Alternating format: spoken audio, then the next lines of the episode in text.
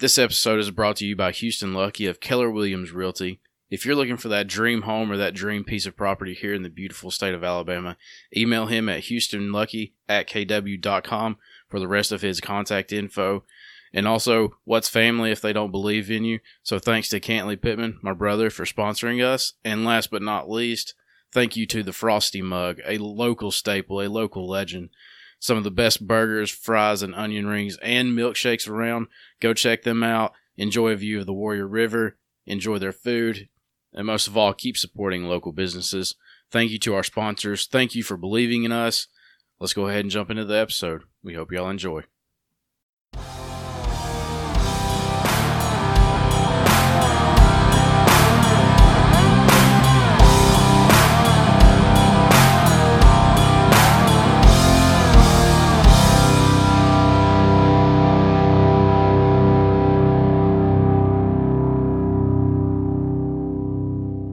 Welcome back to Pass the Jar. I'm your host, Drake Pittman. And I'm your co-host Shane Murray. I am fresh out of quarantine.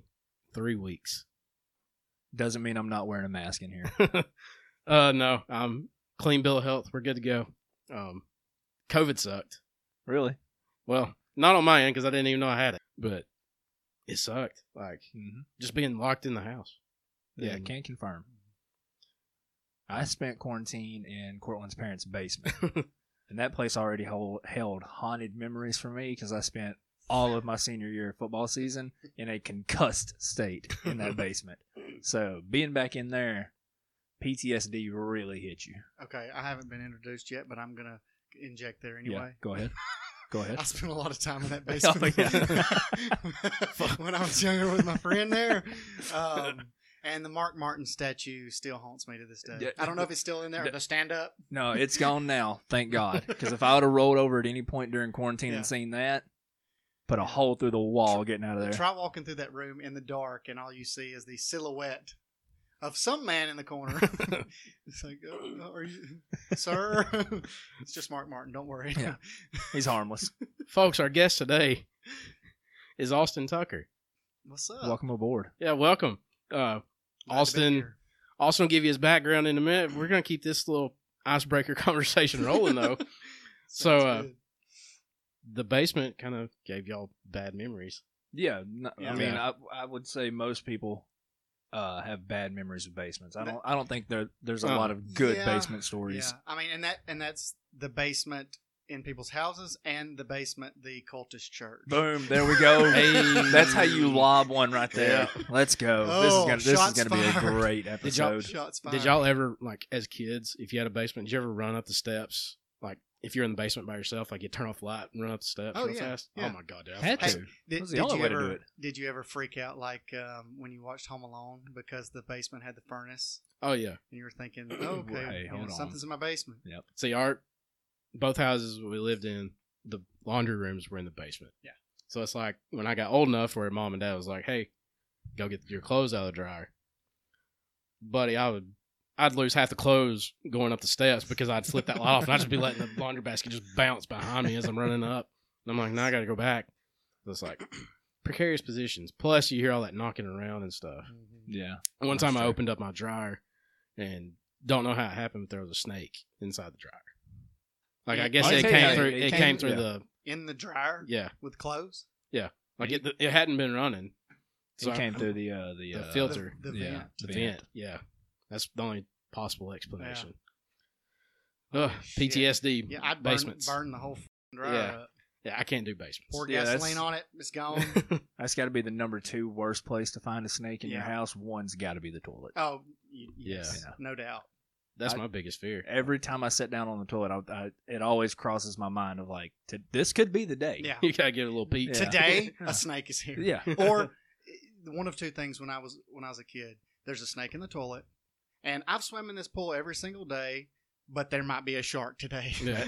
Solid point. I Yeah. don't know why. Solid point. Critters everywhere. Yeah, I mean, I'm pretty sure God put critters on Earth just to keep us on our toes. Yeah, you gotta Sure. gotta stay in check. Never get comfortable. Never don't get know why complacent. I thought there would be a shark in in, a, in freshwater pool. But Right. I was ten. okay, Freshwater, so saltwater. We didn't know the difference Yeah. back then. Give me a break. I was ten. But yeah, I'm I'm glad I'm out of quarantine. I'm going back to work this week. Glad to be doing the podcast again. Mhm. Uh, life. Pretty like good. the month of September is pretty much non-existent to me. It's like we celebrate Brittany's birthday, and then hello quarantine. Yeah, I just need somebody to wake me up when September ends. Hey, buddy, I'll take that one up for you Oh, too. that's- Uh, yeah, absolutely. Th- What's ironic though is that song was playing in my head the other day when I told Brittany I was like, "This month has just pretty much been a waste." Yeah. And then it just started playing in my head. No choice. As soon as you said it, I was like, oh, Yeah, I love that one too. Qu- quarantine is is a gift and a curse. Yeah, You get a break, but you know you don't. but you get a break from the real world and like daily responsibilities, but then you realize just how bad you want those daily responsibilities. Yeah. That first week I was like, oh hell yeah! I was like, Yeah. this is taking me back to last year when we when work was shut down. I was like, but after that first week when Brittany got it, and they're like, well, you got quarantine another seven days. I was like, oh no. Like How- first week was fun because Britt, me, and neither one of us was sick, so it was like it was fun. Then I just go bebopping in them, go get my back to work test, and they're like, oh hey, you're positive, but hey, your lungs and your heart are absolutely clean and sound great. So I'm you like, had no symptoms whatsoever. I was congested. That's it. That was the best part about it. I never knew I had it. Yeah. Like I'm still obviously a little congested, but I thought it was just my my allergies go to shit Well, this time of the year. the nanobots in your body from the injection are what Yeah. protected you from the symptoms. My third arm is just bouncing around Yeah. somewhere Yeah. in the top of my head, like, haha, saved Yeah. your ass. It- but I got like I was I was kind of bummed like because I was supposed to get my second dose. I tested on a Tuesday. I was supposed to get my second dose on that next Wednesday. So I was like, now you got to wait until you feel better. And I was like, I feel fine. Well, but see now you've had one dose and now you have antibodies. Yeah. So getting the second dose, you're like a super oh yeah, according to s- antibody superhero. yeah, We're gonna be taking blood from you here in a few months to start giving to people. according Yes. to NPR, I'm I'm gonna have superhuman uh, immunity. Yeah, yeah, that Well- checks out. So, anyways, I'm out of quarantine. I'm ready to get this party rolling. Let's do it. Austin, please tell us what you do. And it's crazy because Shane and I used to party with your brother, Yeah. Which one? Evan. I knew, but I just a lot of us partied. So, um, okay. So my name is Austin Tucker. For those who do not know who I am in this area, um, I'm a psychiatric nurse practitioner. If you don't know what a nurse practitioner is, that is a nurse who has worked for, hopefully, worked as a nurse long enough to know what the hell they're doing, and then went and got a master's degree and became a nurse practitioner. A nurse practitioner does everything a doctor does, just for half the salary. Um, we literally have no difference if you put us up together in a lineup. He's got an MD behind his name. I have an NP behind mine. Prescribe medicine, see patients, yada yada. So I'm a psychiatric nurse practitioner, which means that I specialize only in psychiatry. So I I don't see any patients like you know I don't I'm not a primary care, so you don't come to me to get your blood pressure regulated or your diabetes taken care of. I see you for your psychiatric issues only. Um, I worked in psychiatry at Walker Baptist in the BMU for 10 years. I worked at Brookwood, um, which was the trenches. Um, they have seven psych units and they are hell. Jeez. Um, I worked there part time during that time as well. Um, and so um, I went on and decided, you know, I think I'd rather be a provider in this area. And that's when I'm, I went ahead and moved forward. So, what made you decide to go from just being RN to an NP? Okay. So I'll just, I mean, I'm going to be real on the podcast. Yeah. as well. Um, because I had seen a lot of really shitty psychiatrists treating. Okay, so so nurses will tell you this, um, and uh, I know you had Matt Scholes on, and and he'll tell you this, and then a lot of other nurses will tell you this. You know, nurses spend ninety percent of more time than with patients than doctors do. Doctors, I mean, I do it now because when I round, I spend twenty minutes with the patients. I'm done. I go and dictate it, and then I'm done. Nurses spend 12 hours with those patients. So nurses are administering medications. They're watching the patient for 12 hours. You're getting an idea of everything that's going on. You're getting to know these mm-hmm. patients in a way that a doctor never has enough time to. And a lot of doctors, if they're good ones, will tell you that that nurse practitioners can treat patients under the table, treat them under the table because they've had enough experience in the 12 hours they work in each shift to know those patients. So I decided, you know, I watched a lot of really shitty treatment of patients. I would go, Jesus Christ, why are you, know, why are you using this? This patient would be much better on this. You know, why are you doing this to them? I'm watching them. They're they're not getting any better. They're struggling. Yada yada. And so I said, well, I mean, I mean, I've said this enough. I say this literally every shift. Well, if it were me, I would give them X Y Z. Yeah. Okay. Well, I'll just do it then. Yeah. So, and that was kind of my my idea behind that. That's crazy. I mean, I love that. I love that. yeah, nurse practitioners kind of get that boots on the ground experience, and then because typically doctors they don't work as nurses; they go through med school and come out. They get six weeks of training in in each field Yeah. area. So your your general practitioner doctor has had six weeks in psych. He knows nothing else other than that, unless he's a psychiatrist. So you mm-hmm. know they don't get the exposure that they need to patients, and that's why.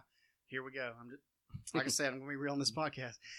That's why a lot of doctors are assholes, and a lot of people will tell you that. I'm sure you've experienced that. A lot of doctors don't have the person personability with patients because they don't spend time with patients like they should. Yeah. Now, the doctor I work for, I work for Dr. Terry Bentley, and he wouldn't mind me saying his name on here. Um, but he's fantastic. And it's because he, before he became a doctor, he was a tech in the hospital. So he was wiping asses. He was ch- turning patients in beds. He was dealing with patients hands on. So he got that experience dealing with a patient in a different capacity.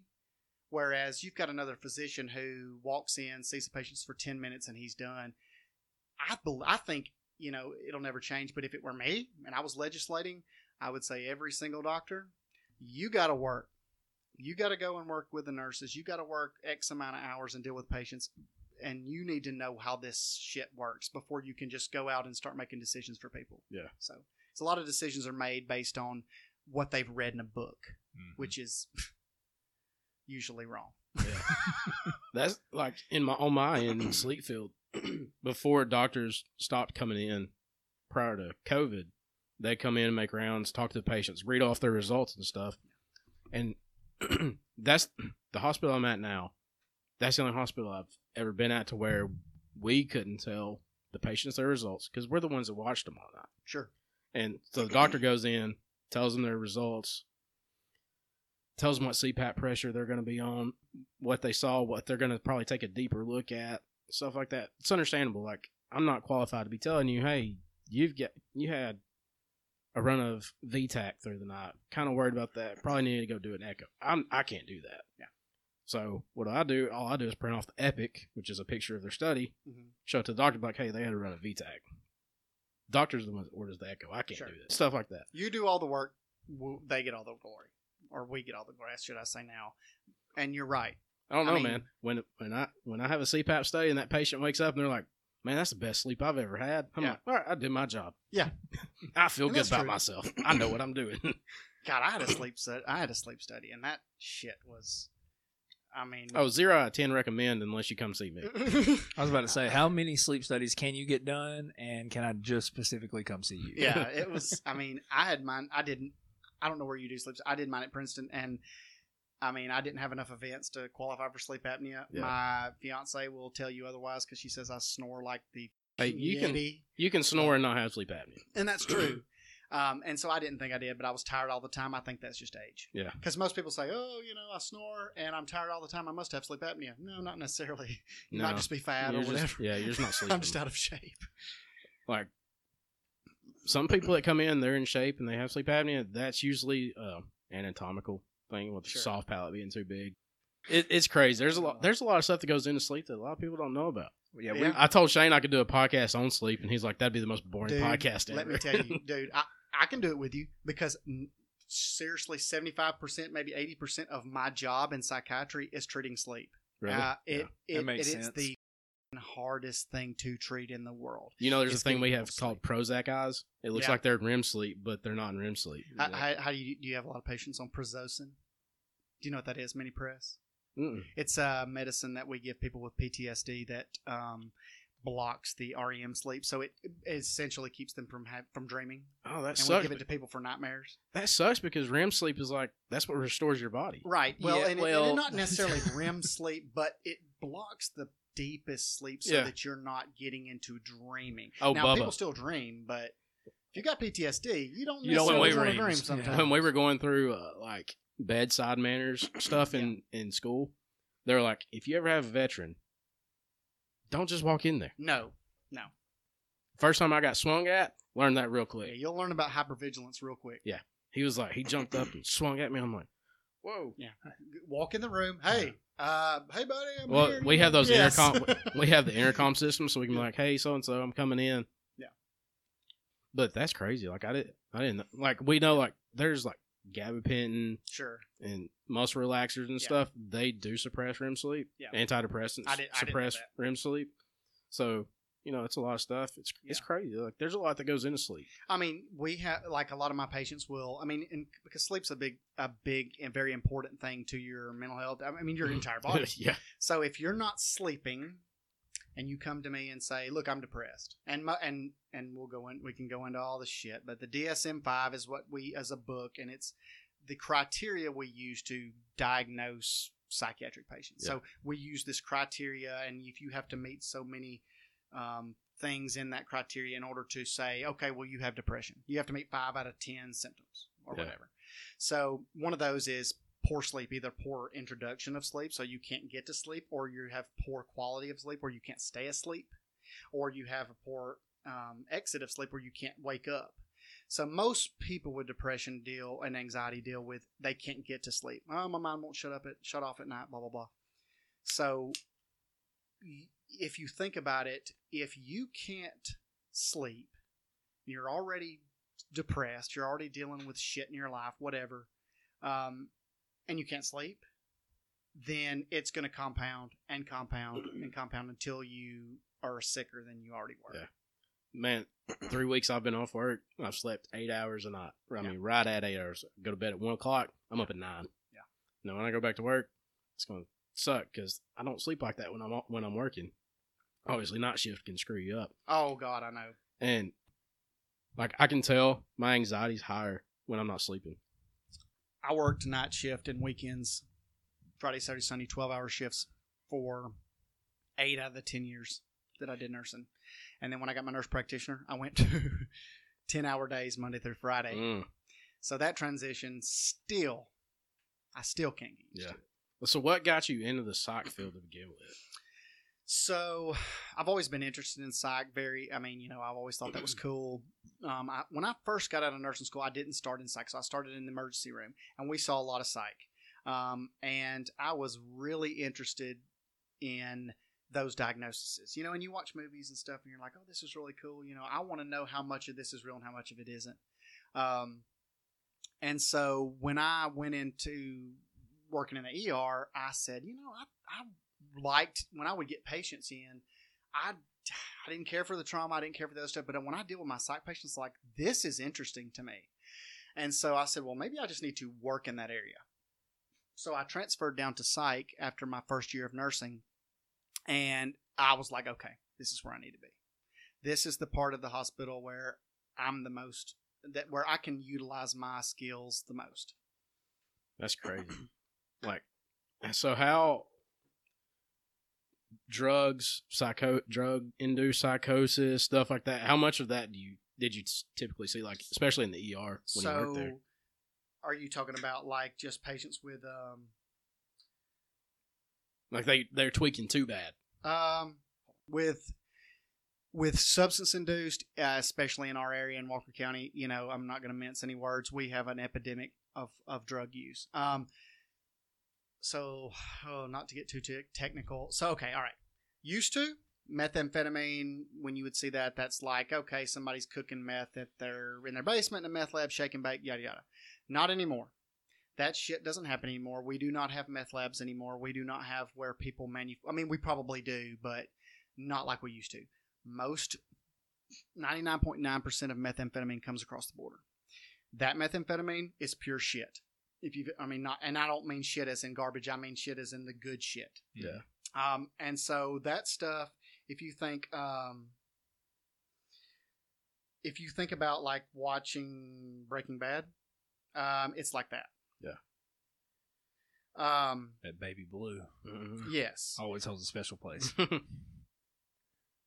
So, anyways, so with um, methamphetamine um, being that strong and that potent, um, you're dealing with a lot of strong psychotic behavior. So, methamphetamine, that's the number one, you know, symptom of when you're high on meth is that you don't sleep, you're super, super high, and you're um, delusional, paranoid, all of it. You basically have all the sy- symptoms of schizophrenia. So we're seeing mostly a lot of substance-induced psychosis is caused by methamphetamine in this area because methamphetamine is so widely abused, um, and you know it's just part of it, and it's something that we can't stop in our field. It's it's so, so we call this dual diagnosis. It means when you have drugs and you have um, a mental health disorder combined into one and this is something we'll never be able i mean i that's grim but it's something we will probably never be able to actually stop because until we have a secure border until we have um, you know better control of the drugs in our community drug induced psychosis is going to be there Yeah. so it, when when i to that to answer the question um, you know, it's hard to say how much is drugs, how much isn't, but a large majority um, is is drug induced, and then you know, it may not be drug in. So you may have your acutely psychotic patient on methamphetamine, and then once they get uh, it gets out of their system, they're fine, and then you may have the one that um, is that has done meth a year ago but they still have residual symptoms. They're they're still a little paranoid. They're still having issues. So I mean, you're gonna see both of those. Yeah. So I couldn't fathom seeing that like on a daily basis. I mean, growing up in Empire, you'd see people walking up and down the road, and you're like, "Well, that's not normal." well, they're strong as shit too. Yeah, Let me Makes just sense. tell that, you. that too. Makes sense. Um, they think they're Superman. They're strong, um, and they. I mean, they really are. Like the, the stuff that you hear about, oh yeah, meth heads, you know, they're, they're super strong. It's true. Yeah. I've I've fought them before. Believe Yeah. me. Yeah, I, I wasn't. I mean, I, I had gotten into fights before I started psych nursing. Oh, I learned how to fight real quick. so what? As far as drug induced, and we'll get into like the more of the mental health side in a minute. But as far as drug induced goes, how? What's the craziest thing you've ever had to deal with? Whether it's in the ER or just the Craziest thing ever. Um, God, that's such such a good question because, I mean, probably the craziest patient or the craziest situation. Yeah, just crazy situation. probably being stabbed. Like I Uh-huh. was telling you guys earlier before we were um, recording. Um, I don't know how you top that. it's hard to top that story. um, yeah, I mean, I got shanked um, one time because somebody, um, you know, this they made a shank out of a filed down toothbrush that was sharp enough to stab somebody with. Stabbed me in between my ribs, gave me seven stitches. Um, had to be removed surgically. You know, so I was attacked. Um, someone trying to kill me. Yeah. That's probably the craziest. Um, I have heard every insane delusion that you could have believe. Um, I don't know if I should say that. Well, okay, I'll just say that I. That's the best I've story. heard. Okay, there may or there have been murders. We'll just say that, Dang. and so eh, that have to do with psychiatry that I know about. Um, so it affects the community in that way as well. That's that's wild. So you have to hear this pretty much on a daily basis. Pretty pretty much now when i was a nurse in the psych unit i was dealing with it a lot more. Yeah. now uh, like i said my um, fiance she works there still. That's where we met. Tell our kids hey we met on this in the psych ward. Um, but i you know i didn't i dealt with it a lot more in the trenches then is what i call it. But see as far as now i deal with outpatient patients and i don't see as much psychosis. Yeah. now i see a lot of what you what is more common than that. Uh, to be honest with you, the psychotic, crazy ass patient like you see a few years ago in Miami that's doing bath salts and eating somebody's face, that's actually not as common. What's most common is somebody who's I'm depressed. Yeah. I'm anxious. I'm depressed. Everybody deals with that. I, I tell every one of my patients this. I say, look, you can go to a cardiologist who has never had a heart attack, never had open heart. But you can go to a psychiatrist, and I promise you he's dealt with some shit. I tell my patients, I am a very anxious person. Yeah. I take medicine. I take medicine for depression and anxiety. So you can level with that patient a lot easier. So that's the more common thing is it's not, you know, psychotic patients. We see that. Schizophrenia is 1% of the population. Yeah.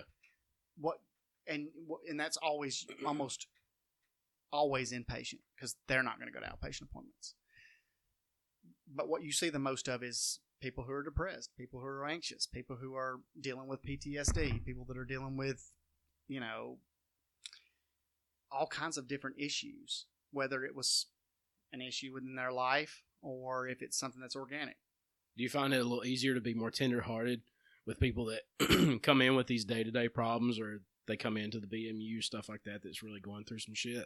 Do you find that easier to kind of relate to? Yeah, yeah, I do. Um, it's one of those things where when you're because it's so so mental health is one of those fields where you can really relate. Yeah. You know, because like you know, you work in the ICU and you're sitting there with somebody who's on who's dealing with it and who's septic, dying. You can't sit down with that person and be like, "Hey, you know, well, I was septic a year ago, Been and there, I'll tell buddy. you, it was Yeah. shitty." Yeah. You know, but mental health, I can go in the group room and sit down with somebody and say, "Look, dude, I dealt with this same shit." You're going through a divorce. It's terrible. I did the same thing. You know, we'll work through it. Whatever, whatever. It's a yes. You can deal with have a lot more compassion and level with those patients a lot easier than you can if you were in another field of, of medicine. It's really hard to relate to anybody in other fields. It's like, hey, yo, I'm a car, like you said, I'm a cardiologist. I had a heart attack a week ago. Mhm. Like that's very rare, Very. very very rare. But see, him saying that, and you know, maybe there's somebody listening that's going through that stuff because mental health is one of those things that if you're going through it and you've actually went and seeked help, then it's a lot easier to talk about openly. Sure. But so many people find it as like this big hush hush thing that you Oh, have to deal with yourself. But just knowing that, like, if you go into a psych hospital or Yep. whatever, a psychiatric ward, you're not going to be looked at as a crazy person. And Yeah. you just hit it, hit the nail on the head. So that's the most important thing about all of this. If anything gets remembered by anybody listening to this, it's that. So the stigma is the biggest part of the mm, problem. Yeah. because and it's and it's it's multifactorial. So we live in the South, we live in the Bible Belt. So here, here here's your first problem. Well, you know, you just don't have enough trust in God.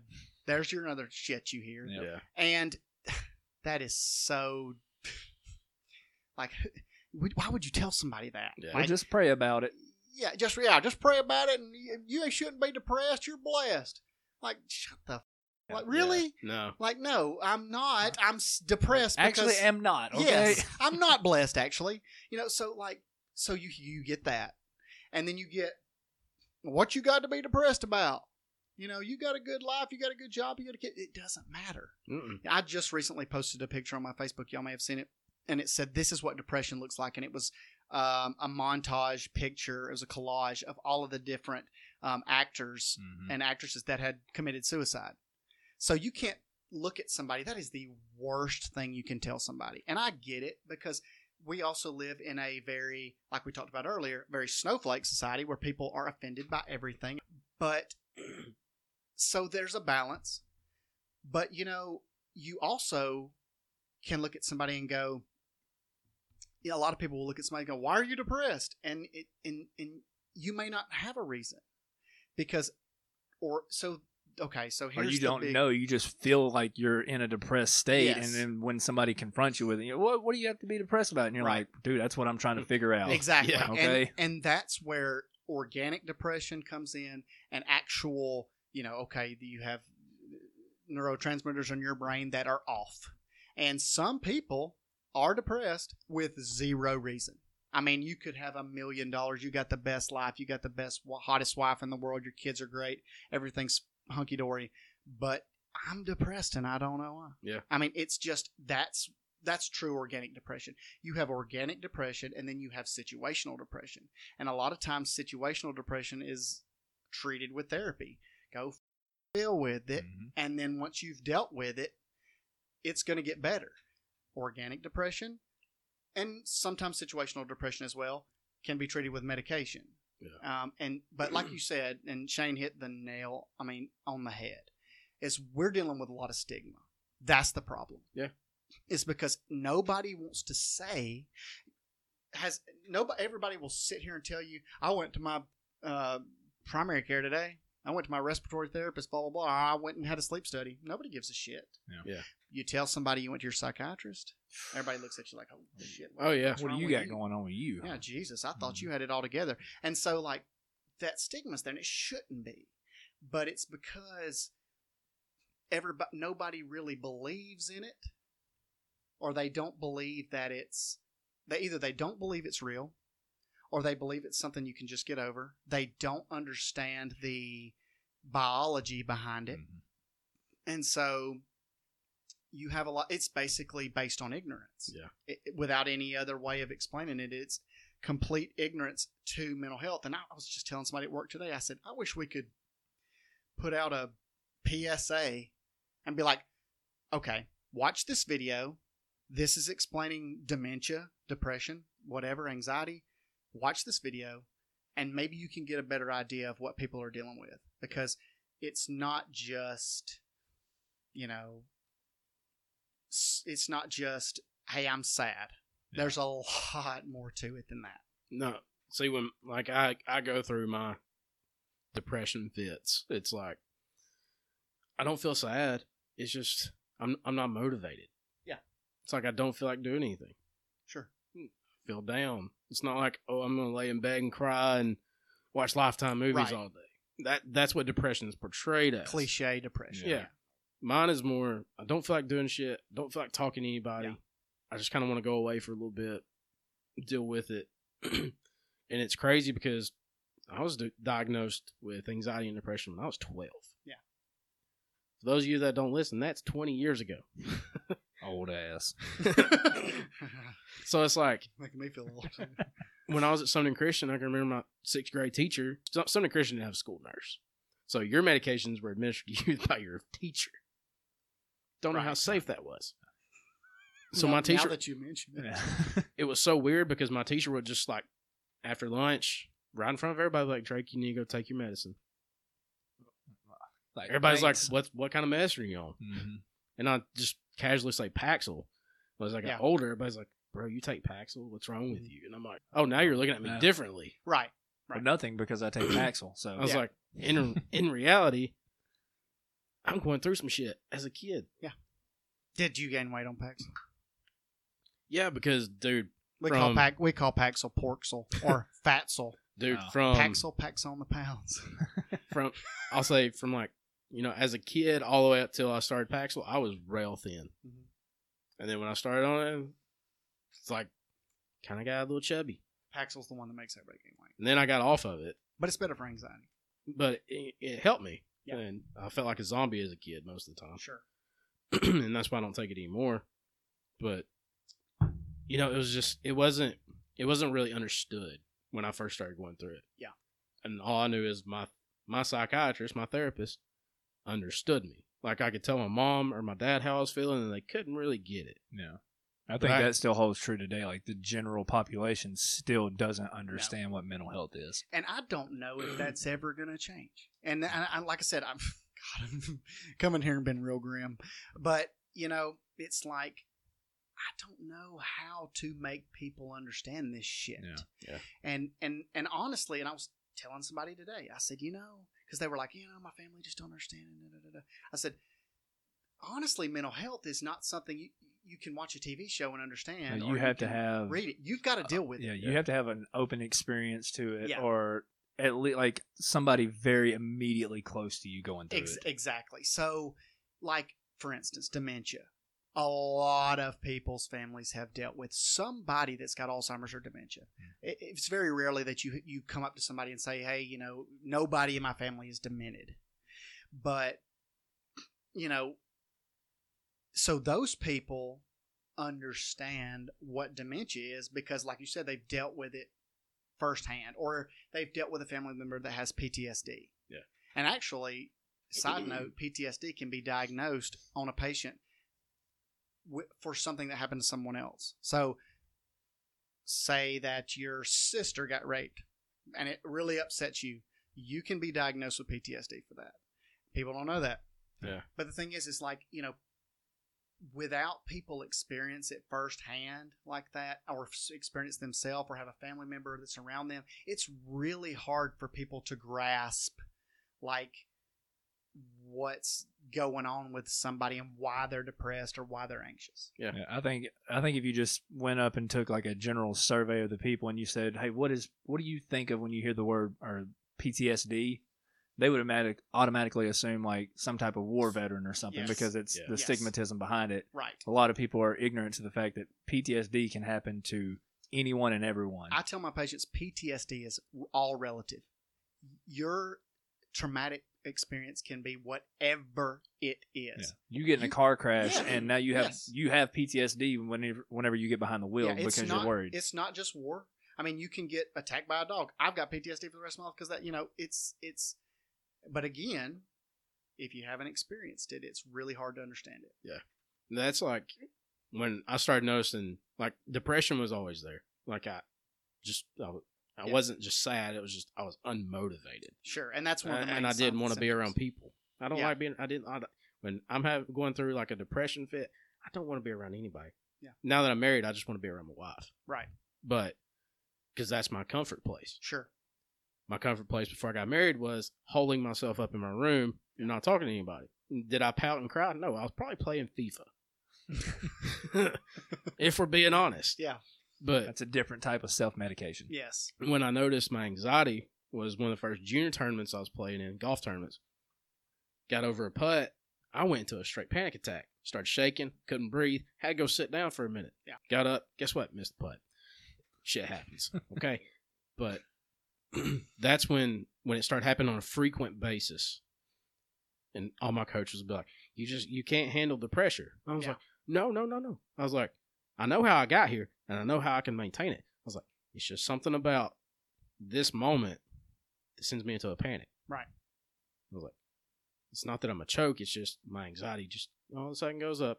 And You know, it's somebody who doesn't have, have anxiety wouldn't have no idea what that's about. Yeah. Like when I first started the podcast, every time a guest would walk through my door, even though I could be super tight with them, anxiety Sure. through the roof. Yeah. It's like, you know what? Pe- people are expecting something out of this. Don't screw it up, kid. Yeah. you know? I was like, it's stuff like that. My wedding day was co- cool as a cucumber. When they were like, hey, Drake, uh, it's time. I was like, I'm about to shit my pants.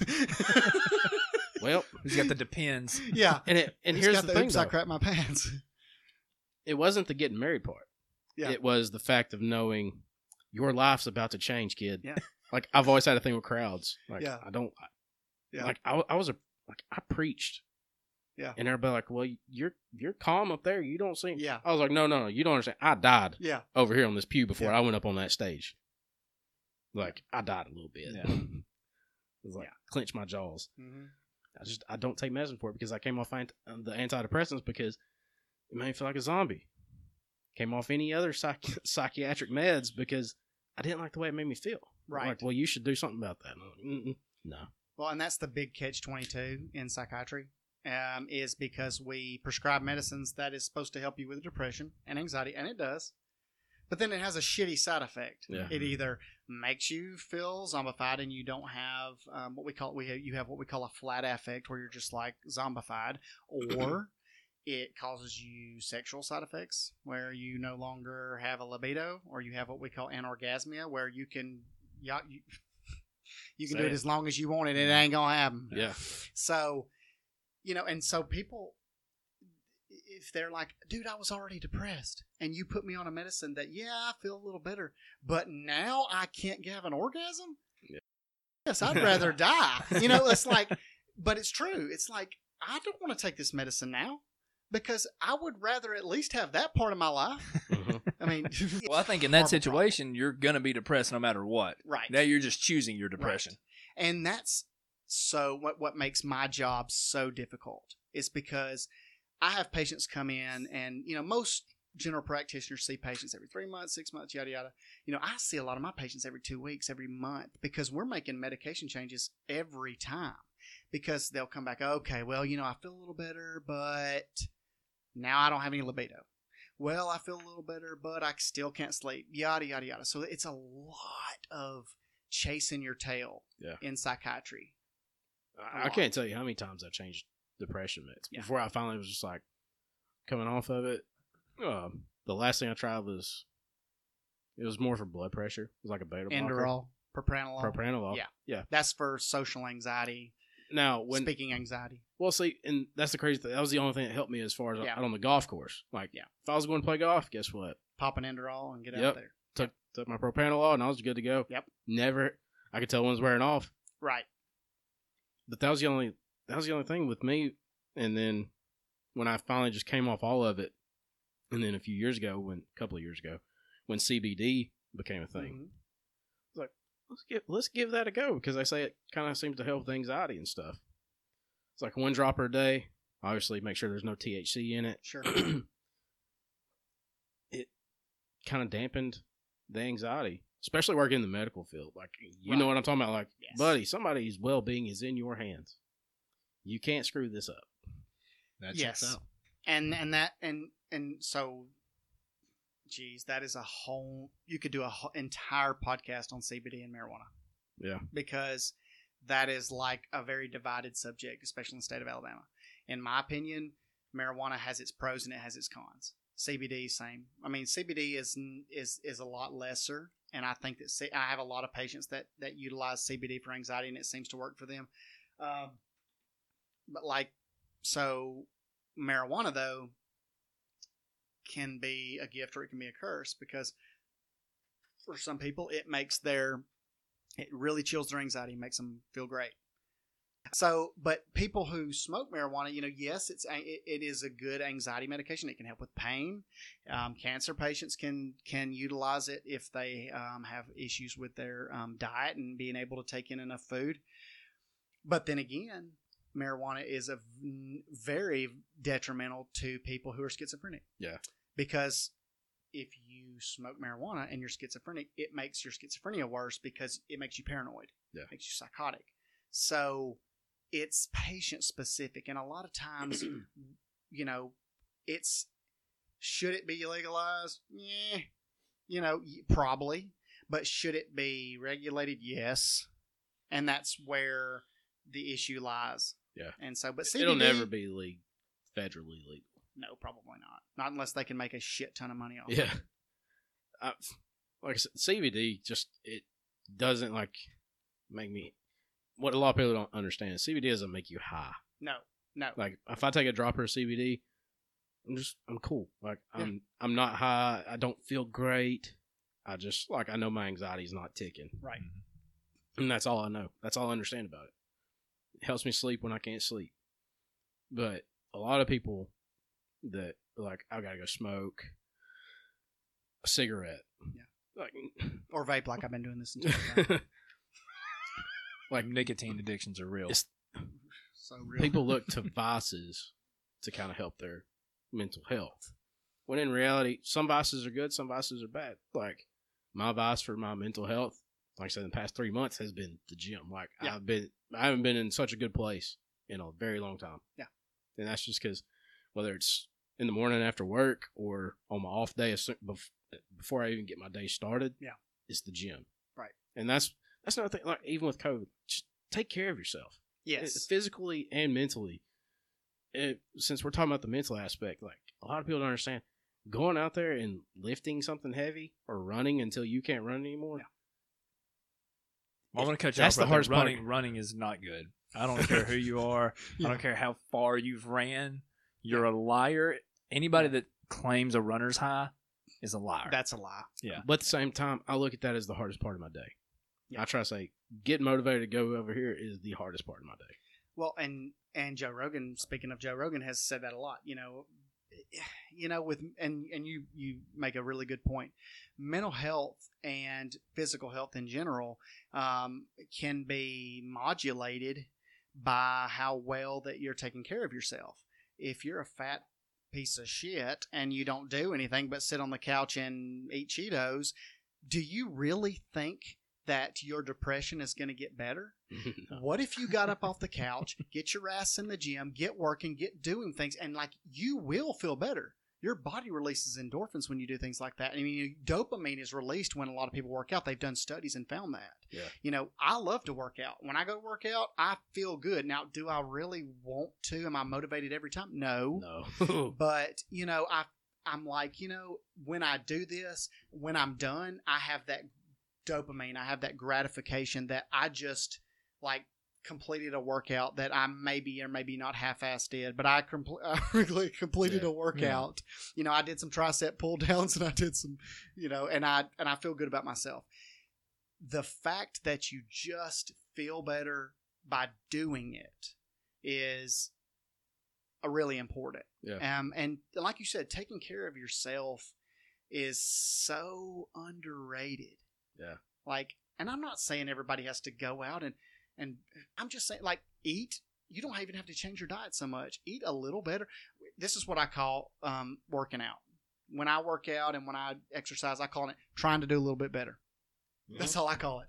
All right, well, I'm going to the gym. I'm going to try to do a little better. That's all it ever is. Just try to do a little bit better. Yeah.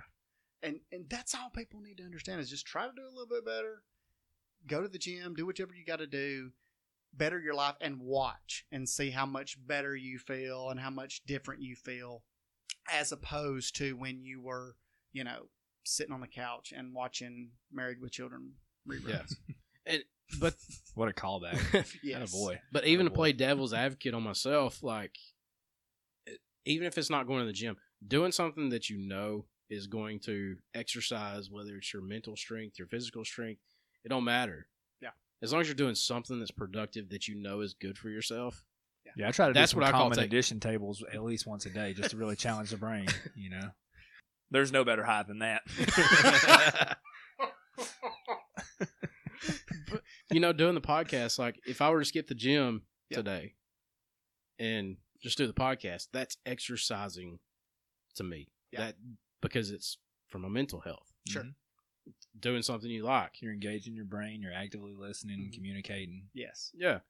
That's what a lot of people don't understand is when Now I'm doing When I say- 12 ounce curls too, so like something that's good Oh, for your mental health. Do something. Yeah. Your health is your health. Yes. We'll go ahead and encompass that. yes. It just Take care of yourself. that's. I mean, that is. Go outside. There's your name of the podcast. Do Yeah. Something. I mean, Just don't do call it that. Do something. Yeah.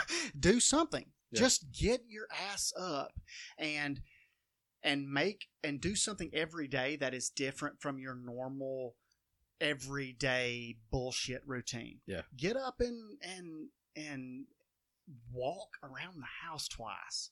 Do 10 push-ups. Yeah. And once you do that two or three times, oh, okay, I did 10. I can do 20 today, you know, and, and, and you'll eventually move forward in all of that. Yeah. Yeah. And then you'll go and then you'll get on um, testosterone and then you'll get on um, D-bol and you'll start doing bodybuilding shows and you'll be a beast. That's it's a natural exactly progression. what will happen. Yeah. yes, that's the natural progression. progression. You will look just like Arnold Schwarzenegger if you do 10 push-ups a day and do drugs. That's it. But uh, you know, even on days that I feel like uh, I don't feel like going to the gym, I still try to find something Sure. productive to do. Like quarantine, I've been fishing quite a bit. Guess what? Nobody bothers me out there. I'm walking. I'm carrying around a 25 plus pound backpack full of lures because I'm a pack rat. That's carrying around That thing is ridiculous. It's, it's heavier than it ever should have been. stocked up over a Yeah. while. Those rattle traps get heavy. Yeah. I mean, rattle trap and a whole upper layer of soft plastics and four trays of Hey, all you need is purple worm. hey Thank you. June bug. See, somebody else took reason. Shane, I started before Shane caught up with me on our last fishing trip when I was whooping his ass. He said, "What color are you using?" I said, "June bug. You want one?" I- I don't know if I'm saying it right. yeah, Is it yeah, Catawba, Catawba. Catawba, whatever? Catawba. It's like, yeah, throw a Catawba worm. They're falling out of the trees right now. Yeah. It works. they work, but I mean, like even then, like going to my honey hole, that location undisclosed, and just fishing all day. Yeah. I had to think if undisclosed was the right word. I feel better when I do that. Like my my day's better. Like I could skip the gym and go do that. No, uh, Yeah. I'm fine. That's what mental health is. Our generation talks about it easier. It's easier for us to talk about it. Yeah, that's what. Our prior the prior generations are like, That's "Oh, I true. just sucked it up." I was like, "No, you didn't. You probably Yeah, fu- That's wallowed in yeah, no, yourself you had, for days." yeah, you Yes. had some kind of vice you were leaning Yeah. into. You were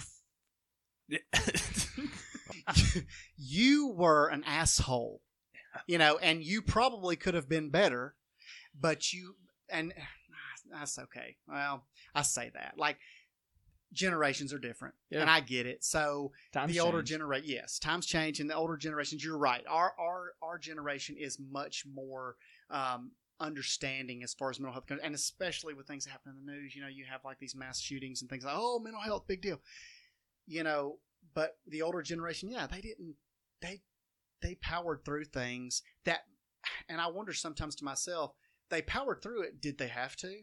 If they would have had the Yeah. options that I have Mhm. now, would they have had to deal with it the way they had to deal with, or would they have been um, just the same as they are now? To be honest with you, I say this, most of them are pretty damn good. You know, you Yeah. meet some of the older generation before Generation X, you got the baby boomers.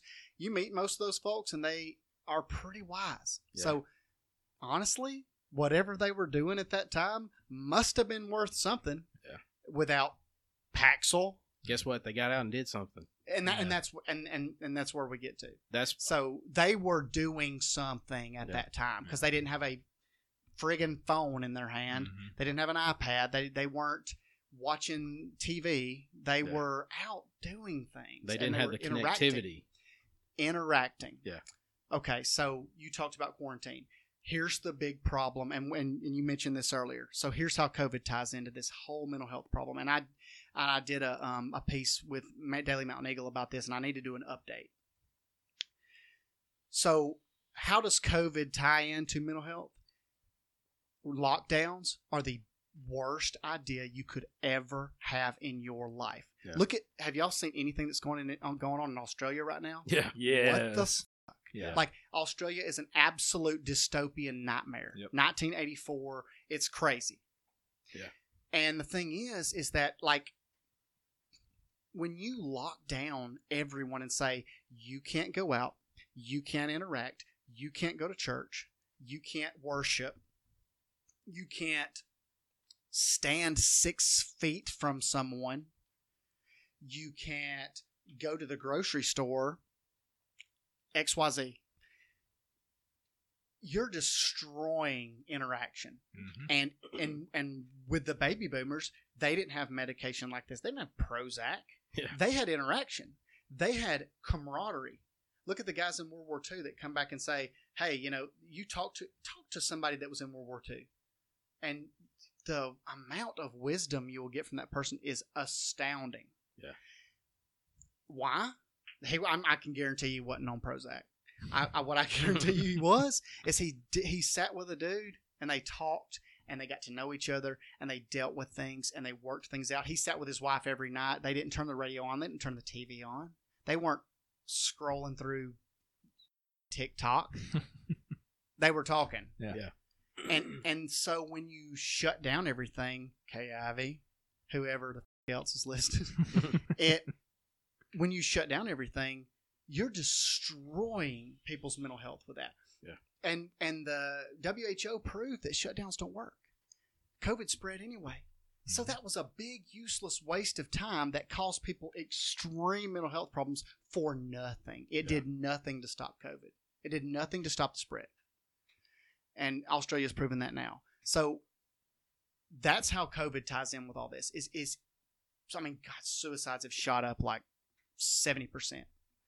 It's because people are by themselves and they're isolated. And you made an excellent point. You know, when you are depressed and you don't feel good and you don't want to do things, you isolate from yourself or you isolate from everybody else. And what you need to be doing is surrounding yourself with people who can help you. Yeah. That's better than any other medicine you can ever have in your life. This we're having right now is therapeutic, Yeah. Mhm. and people don't realize that. Pass the And- jars now therapy sessions. Yes. So and, That's what and I've been treating it as since I came You on. both you both owe me six hundred dollars, Yeah. and so you know. Appreciate so You take an IOU? yeah, you can Venmo me. Um, so, but it's true. Like Yeah. what we're doing is therapeutic. Like I guarantee you, when we're done, you'll be in a good good mood. Yep. I'll be in a good mood. I, not just because I'm drinking beer, Yeah. but because I'm in a good mood. Because we've we've had a great conversation and we're talking and we're interacting.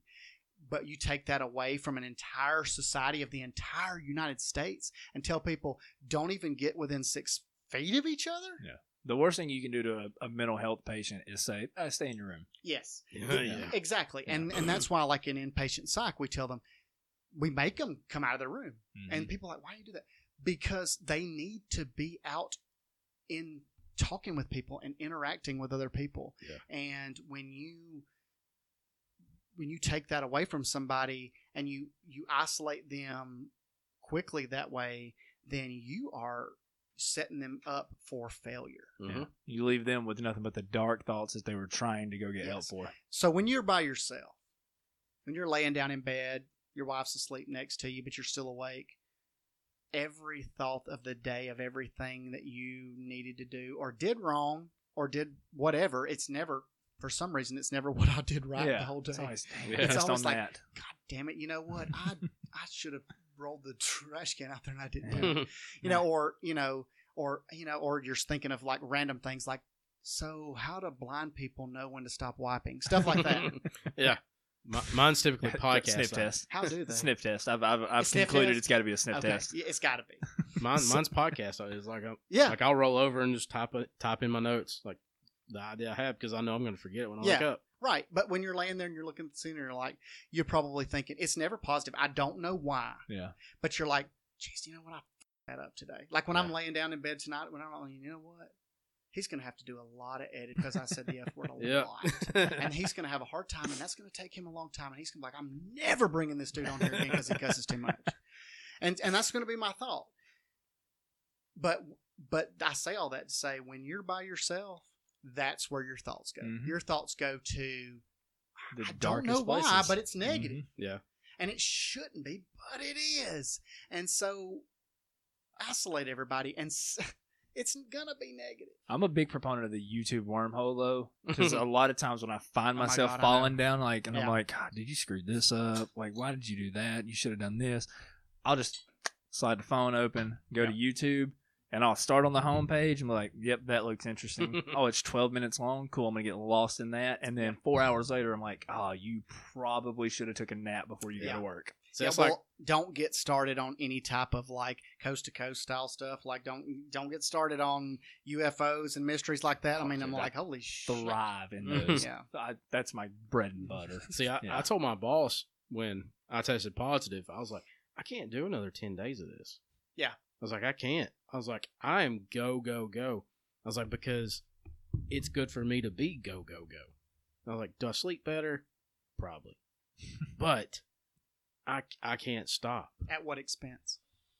Exactly. Yeah. It's like, what- because now it's like, I, I didn't touch my, I haven't touched my Xbox in months. Quarantine, guess what? I had to do that just to keep my brain active. Yeah. Like that's that's what kept my brain active. Because obviously I couldn't do podcasts. Can't have you in my house. I could probably do Zoom, but I hate the quality.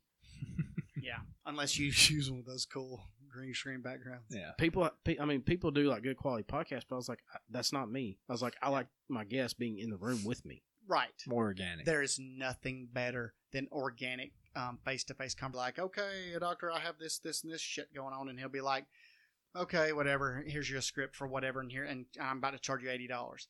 And the reason why I say that is because what you have to deal with, you kind of cope by being very cynical and being very rude and Mhm. awful. And so, like, if you meet psych people, they are going to be that way. Yeah. And we tell a lot of new people who are newly into psych or new nurses and stuff like, if you've got thin skin, you ain't gonna make it. Yeah. Somebody's gonna make fun of you. Like before I go to work every morning, I stand in the in the um in the closet and go, okay, what's gonna be said about my Yeah. outfit today? like, wh- What are they to say about my hair today? What am I You know, opening myself up to? Yes. How am I to be lambasted today? Yeah. But it's because you deal like you're to you're about to go in a room with somebody who's going to tell you that their husband just died. Yeah. So you need comedy and and when we were talking about doing this podcast I told you I was like I don't want to come on there if we're going to be all serious about mental health and talk about, you know, and be like the priest on the other side of the wall. Yeah. I want to be real because this is how psych people are. So, you know, when people listen to this and they go, Jesus Christ, you know, this is how this is how it is. This is the real psych people. Psychiatrists will tell you psychiatry when psych nurses listen to this, they will be rooting up, throwing their hands up, you know, yes, yes, yes, that's me. But that's how we are because when you have to deal with what you got to hear every day, you will get cynical. You you'll have to have there's an element of humor and that's one of the biggest things that I, I push is that don't take yourself so seriously Yeah. like if you are depressed if you're anxious like and you and- sometimes it's a coping mechanism but like humor is so important. Yeah. like don't just think like i'm just gonna sit here and be sad or whatever. Hey look i can make fun of myself and i can deal with it and no no one I, i'm telling you and i say this and this and i mean it no one you cannot offend me Yeah. i've been in psych a long time you can't say anything to me that i won't laugh about and probably make another joke about myself Oh yeah. And that's kind of how you need to be if you're going to be in this field because if you're not you are going to get eaten alive Yeah. because people are going to be mean to you Mhm. patients and staff Oh, buddy, S- sleep patients they're mean most Yeah. of the time. You get some that are nice, but the older older crew typically tend to be mean. Mhm. So it's like, okay, let's suck it up. Let's just go in here and get this over with. Yeah. But you know, going back to the connectivity thing, like I text Shane. Uh, I can't. It was on a Saturday. Football was on. Luckily, I text Shane, and I was like, dude, I was like, I am going to lose my shit because I can't be around people. He's Yeah. like, what time you want me to come over? We'll sit apart. Yeah. I was like, that's a friend if I ain't ever had one. Yeah. So two hours later, he shows up. We sit outside drinking beer, watching football through my window because I got big windows that you can see my TV. So we're just sitting outside, six feet apart, because obviously didn't want to get him sick. and next thing you know, it's like 1.30 in the morning. Like we were watching West Coast football games. yeah. Like that's how late we got. you know, I was like, Jesus Pac-12 Christ, after dark, watching- baby. yeah. you're watching west coast Yeah. football But I mean, what we even just is had, that I can't even remember. Like, It's a shit just, show. It's an absolute shit Yeah. show. That's what it is. No, It's it's the purest form of comedy. Yes. yeah. it's high school football but it was it was good for me because like I couldn't just it was before I knew I had it. I couldn't just go in there and sit with my wife because I did. I was like, I don't want to get it. Yeah. So we sat there hours and beers and just talking. I was like, that one night carried me through the next few days. It's therapy. Yeah, that's that's Took what we the need. right out of my mouth. Is and a lot of people don't understand.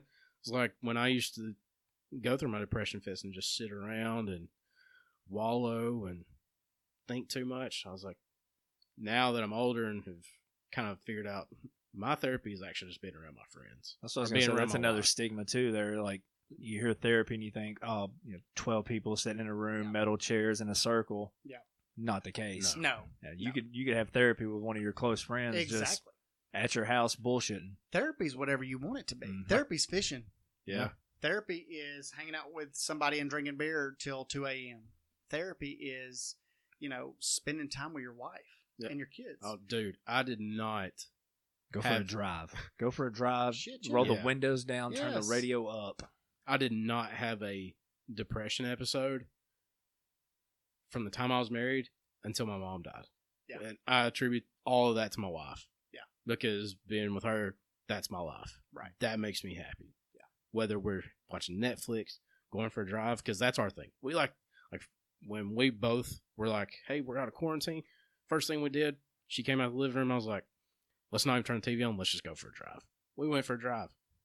Whether it's just it's making a loop, going through Curry, cutting back across mm-hmm. through. You mean y'all didn't drop through Empire? We go to Empire, to fish Nostalgia. at Nostalgia. undisclosed locations. Yeah, went to Old Empire School. Hey, now I, I tried. To show, R.I.P. Sipsey, by the way. God, that place looks terrible. Man, side note before I carry on, I did try to go show her the old Empire School, and Yeah. it was so grown up. I was like, okay, Yeah. you can't even see it anymore. and you have to drive through the sketchiest Dude, whatever. I used to drive through that every day. True. Same. Yeah, so it's it's only sketchy to people. Empire's not sketchy to me. Empire's home. true. The blue store, you were there. I was there. Let's buy the blue There- store. There we go. That's what I'm getting at. There we go. Empire Empire's home to me. Like Yeah. Now there's some parts where it's like, damn, that sucks. Like you're driving past houses that used to be nice and now Sure. they're run down. But that's the same with any rural community, especially um, pretty much in Walker County. Hey, Sipsey just got a new trailer park, so what's your mouth. Hey, yeah. The old guard, the old guard dies out. The people that move into these houses probably don't give as much of a shit. True. It goes, it goes to shit. We're going. You go back to your baby boomers and your next generation. Yeah. Like that's just that's how it is and that's why you see bigger cities never really change because it's always a res- it's a respect thing. When you grow up in the middle of nowhere, you kind of grow up thinking I don't give a shit. Yeah. You grow up thinking mm, I don't want to be here. I'm probably going to be stuck here. I don't care. Yeah. You know, and that's going like we always hit on Walker County for a minute.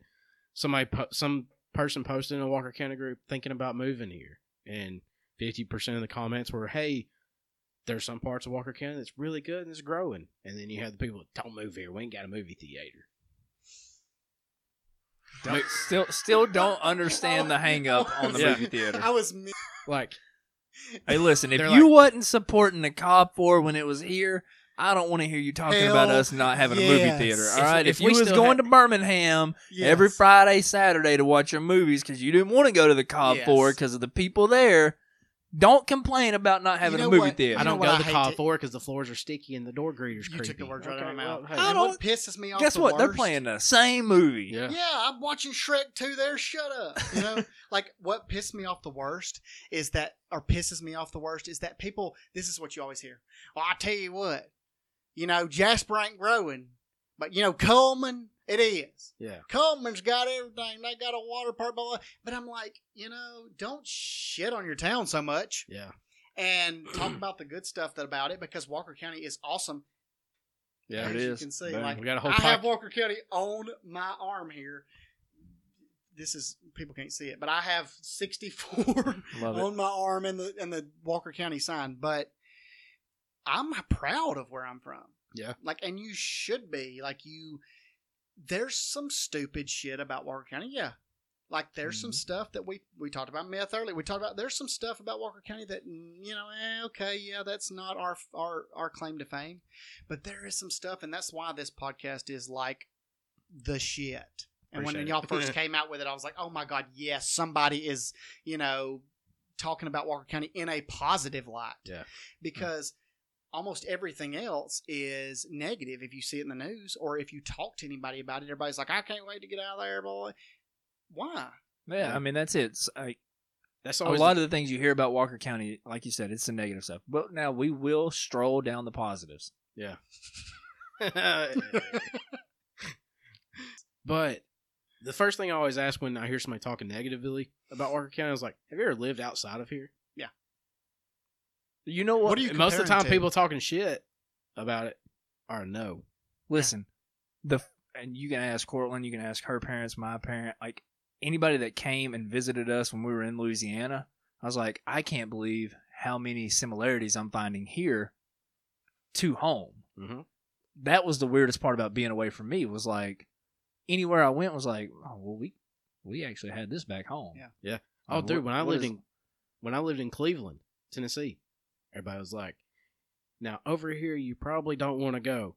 So I drove through. I was like, "Oh, this is Empire." Yeah, Yeah. this is the Yerkwood of Yeah. Cleveland. I was like, exactly. what, "What's so bad about it?" yeah, They're Oh, you should- oh, you'll you'll get in trouble. over it." I was like, wow. "Bro, "You don't understand. That's metaphorically. That's where I grew up." Yeah, Oh, d- have you ever? y- Y'all won't get this, but you ever been out to Lake Charles? It's beautiful.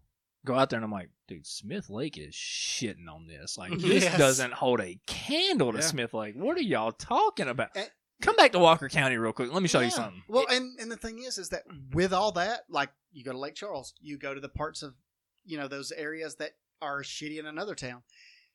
You go, you come back to Walker County, and you go, damn, you know what? This is a pretty pristine Yeah. little area, but compared to some of what I thought, that was really terrible. And I'm just sitting there and I text Shane. I was like, buddy, I really want to catch some bodies on this thread because I easily can. Yeah. And I was like, have you ever lived outside of here? Probably going to get a no if you think Walker County really, really Yeah. sucks. Mhm. Probably going to get a no. Guess what? Everywhere has a generalized area of that place that sucks. Sure. Guess what? I'll, they're like, oh no, move to Fultondale or move to Cullman or move to Huntsville. I'm like, did you realize how overpopulated these places are already are because everybody thought that was the hot spots to move to? Yeah, You I had know to go out to At the Boot same- Barn this weekend, and I can tell you right now, I will 100% for sure never live in Trussville. Oh, dude. Uh, I, I it took me 15 minutes to get out of the gas station parking lot across the highway to like the way I need know to be what, though? going. All these people are griping about it. If you want to leave Walker County, please leave, and I will take my quaint little area Yes. just And- the way it is. Do y'all, whenever you go to Birmingham, like I tell, I tell my fiance this all the time. Every time it's like a dad thing. It's like, man, I'm glad we don't live out here. I'm glad. Mhm. Shit, look at this traffic. But it's like every It's true. time you deal with that, and like Trussville and stuff, like it makes me have extreme anxiety Yeah. because. I'm like, I, I couldn't deal with this. I was every literally day. sitting there, one foot on the brake, left foot just sitting there twitching, like, can I make that squeeze? No, I- I'm just gonna wait. When I worked at Shit, Cullman- now I gotta go. when I worked at Cullman Regional and they built that new Walmart on 157, I was Yeah. like, there's literally a Walmart three miles away. I was like, it is literally Population. you cut down 31 and it's right there. Yeah. And some of the people that lived in Cullman were like, no, no, you don't understand that Walmart's too overcrowded. It's like because Cullman's overcrowded. Yeah. Mhm. I was like, nothing against Cullman. I like Cullman. Yeah. But I love Walker County. Oh, and the thing is, is that you know, like you said, Cullman. that's this. That's the the big thing that I always hear. I look at this. I look at the Facebook threads, I, and I get my popcorn out, and I love to read like Daily Mountain Eagle comments and shit. Yeah. They're it gets- fantastic. It gets golden. I love it. So, but I, I mean, you know, that's the comment. They're like, if Co- say Cullman's doing it, and you know, we, that's what they sound like. By Mhm. the way, that's No the doubt, that's yeah. the voice. No. Um, you know, Cullman's doing it. Why can't we? You know, we're a shit town. But it's like, yeah, but okay, are we really though? Mm. Like, look at compare yourself to parts that you, like you said, you ain't never been out of Walker County. You don't know what you're talking about. Walker County is fantastic if you would just broaden your horizons and get out of the area and look at some other areas and go, you know what? I ain't got it about so bad where I Yeah, live." compared to New York City, Walker County just really don't have a lot. Yeah, You're, yeah. you're right, bud. Congrats. No, it's- but Take Rock it- the South out of Cullman, and guess what? Fucking suck. That's right. It's it's It's It's Fultondale. It's 40 miles away from Fultondale. There you Yeah. go. Yeah, I mean, really. Yeah. I mean, And it's it's Fultondale's little. it's a miniature Huntsville that's 50 miles away from Huntsville. Mhm. Yeah. It's like, you know, like all these places. Yeah, They get- has breweries, bro. So do we. So do So do we. we. Yeah. Exactly. That's we what I'm got, saying. We got Yeah, two but kick got all these ass. breweries. We got two kick ass brews and a kick ass beer Hell store. yeah, and they're Come awesome. at me, bro. Yes. I will support all of them jokers till I die. Yeah. I will die on that hill. And that's the Okay. thing. People plus that bring that Jasper- up You know what? never frequent them. You know what the hot thing is now? Axe throwing. Guess what? Jasper has an axe throwing Hey, throwing we place got now. an axe throwing place. And the thing is, too, is like you meet, but like when you go to um, Huntsville and go to the breweries and you meet people that are there that are like stuck up assholes and they got. yeah. There we go.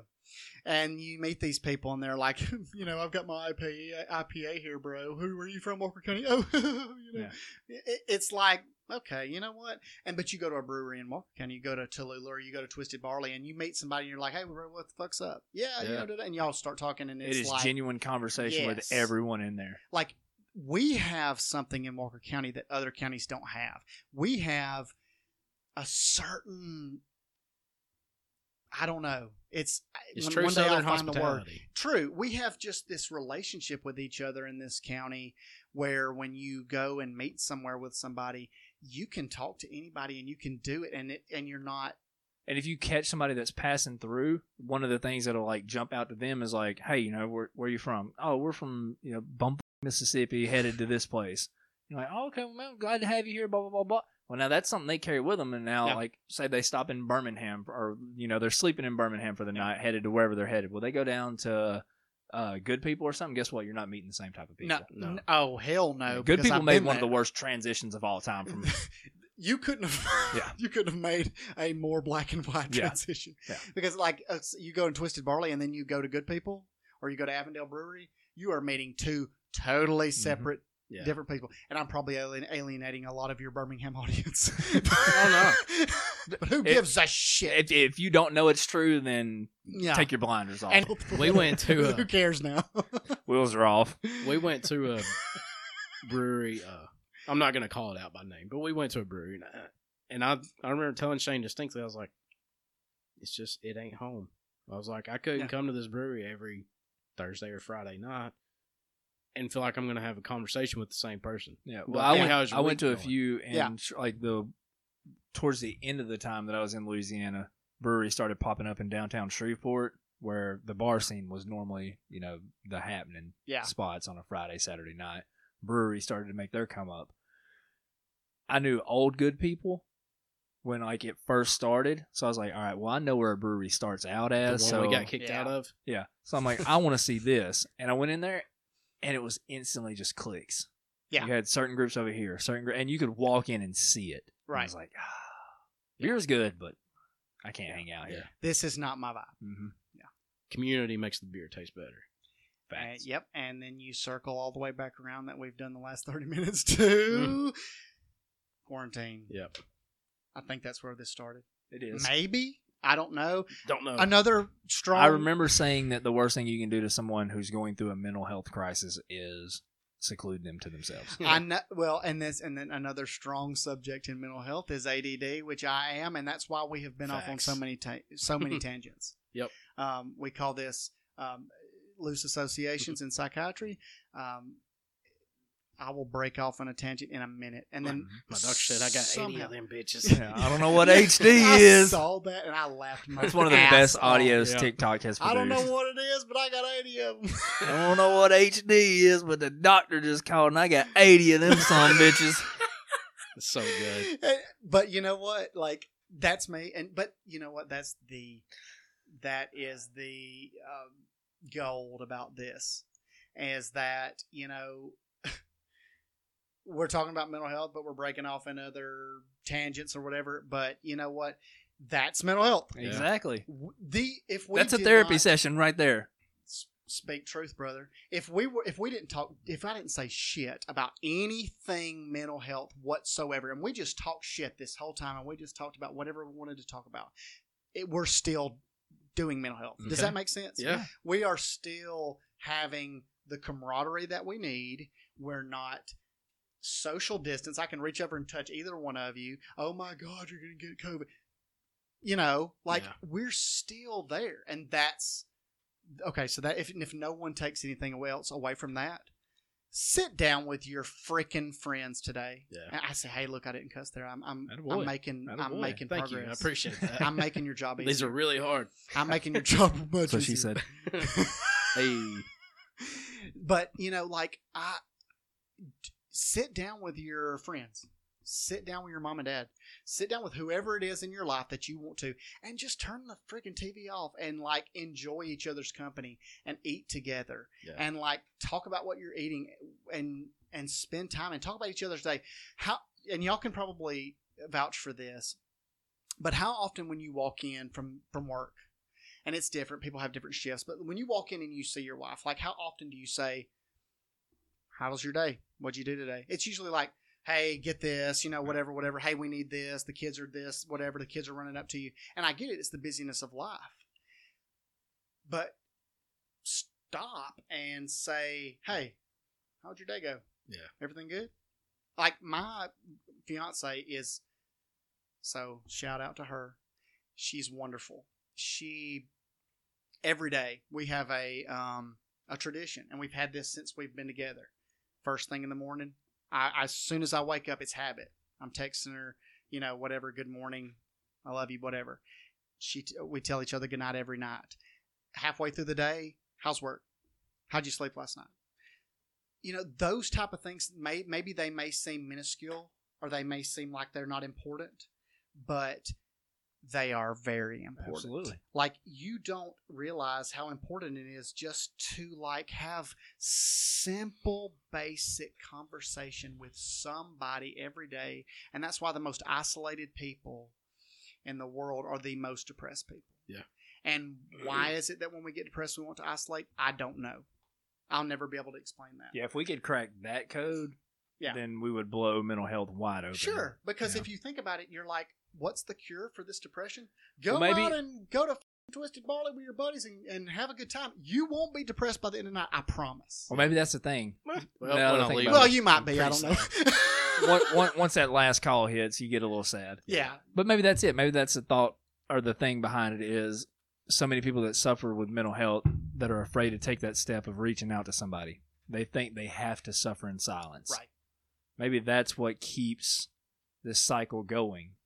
And hopefully now with our generation as open as we are about mental health, we can get it to a point where mental health becomes you know just like anything any other It should. I went to the heart doctor or Yeah, went- exactly. yeah and it's nothing different. Like I tell my patients too, like you go to the heart doctor to get heart medicine if you have high blood pressure. You go to the um, endocrinologist endocrinologist if you need diabetes medicine. What's the difference between going to? Eh, there's some disconnect with psychiatry. Mm-hmm. It's like, oh well, that's not really a doctor, you know. But truly, you know, the if I have to say anything, like it's just if you're not okay, so if you're listening and you don't want to take psychiatric medications because you don't agree with medications, you don't want to put medication in your body, I understand that. You don't want to go to therapy because hey, I've got a busy job, I got to deal with shit. I don't have time to go sit on and talk to a therapist. So you want to feel better. You're depressed. You're anxious. Talk to somebody because I promise you, and I can make this promise with 100% confidence. I promise you that when you talk to somebody, somebody's going to go, Oh, really? Me too. Mhm. That's the number one most important thing. You think you're alone and you're not. You're not alone. This shit is everybody's dealing with it. Everybody's got something that they're having problems with in their life. They can relate to you. And the thing is, is that like like we said, when we isolate with depression, everybody has something they're dealing with, and we all think we're the only one. We all think no one else is on the planet but me. I'm the only one that's depressed. No one else is dealing with any of the problems I'm dealing with. When in fact, there is somebody probably really close to you that needs what you need.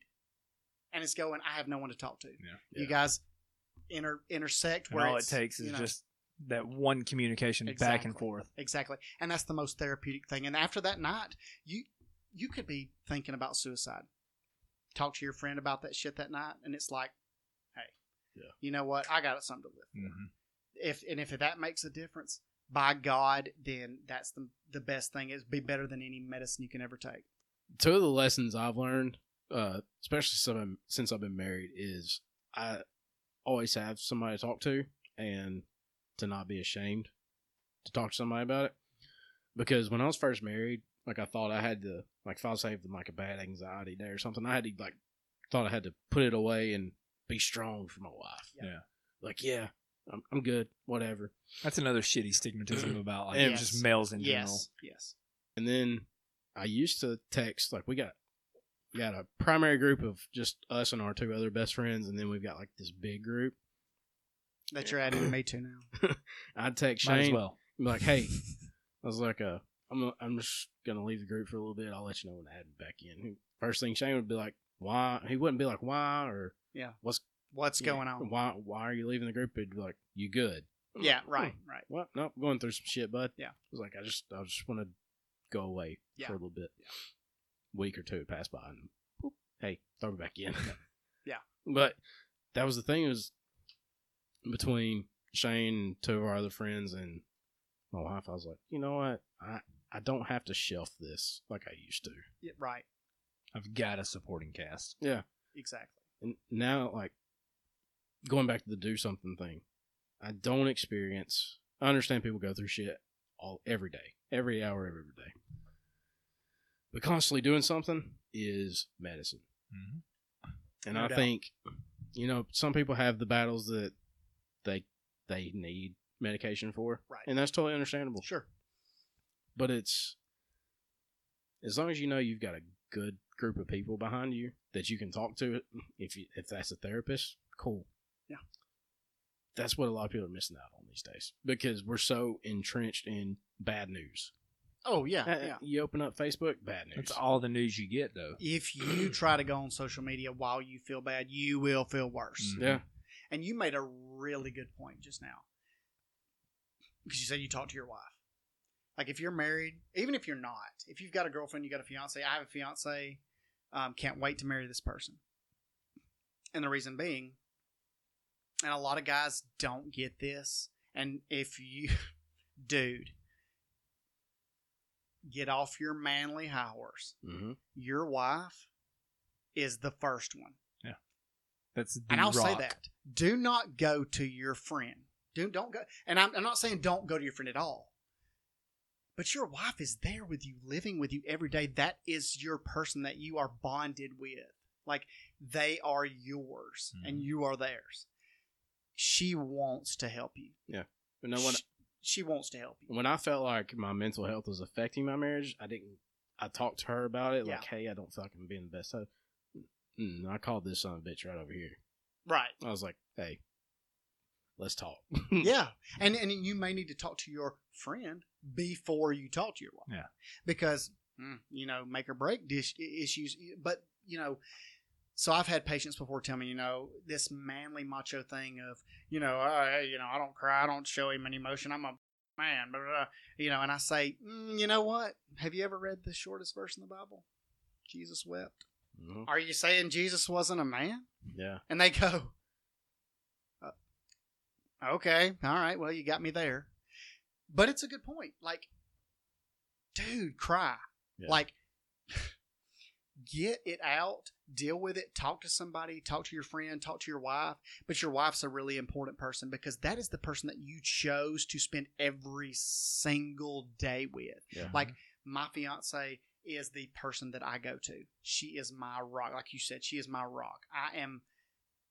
If I want to talk to something about somebody, like if I am dealing with some shit, I want to sit down with her, and and nine times out of ten, I'm gonna feel much better when we get up and done. Yeah. And I think a lot of people just forget that, like you know, your spouse is there for you to talk to you, and don't neglect that relationship Yeah. like they are your probably a better therapist than you can ever deal with in your life and they want to help you and you just don't realize that you're wasting a resource if you don't Yeah. talk to your spouse That was perfectly put. you know, i know i, I rehearsed it he had that typed in his Oh, yeah. notes I on Apple. i just read it all Yeah. I mean, like I knew when I felt the sense of she didn't view me as weak when I was like, hey, right especially after my mom died, where Yeah. buddy, I don't know if you ever lost a parent. When you lose a parent, that's hard that sends you down a hard spot. And it was at our old house, and one of the back bedrooms looked out over our pasture. She walked into work one day, or walked in from work one day. I'm sitting in that back room staring out the pasture, just losing my mind, just crying.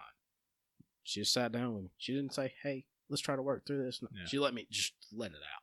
Yeah. Sometimes that's best. That's that's and when they you understand that about you, that's when you know you've got the right person. Right. a therapeutic cry, one of the best feelings in the world. Oh, you ain't kidding dude, when I had a dog, it got parvo, and I was trying to take care of it till I get to the vet the next day. And it obviously died that night. Dude, I was crying. Like, Yeah. I was like, I was super sad. My dad, like, he didn't say, "Oh, stop crying. It's just a dog." Blah. blah. My dad mm-hmm. hugged me. He's like, "I know what it meant to you. Just let it out." Hey, but And now, like, Another bring up big point. Parvo. Oh, sorry. no no you're good I'm gonna flex real quick. Me and my cousin saved his dog that had parvo. I don't know if you tried it or not, but just for future reference, if you have a dog with parvo, we loaded bologna, antibiotics, and Gatorade, and just And force ivermectin. fed, I was trying to force fed, Gatorade. force fed.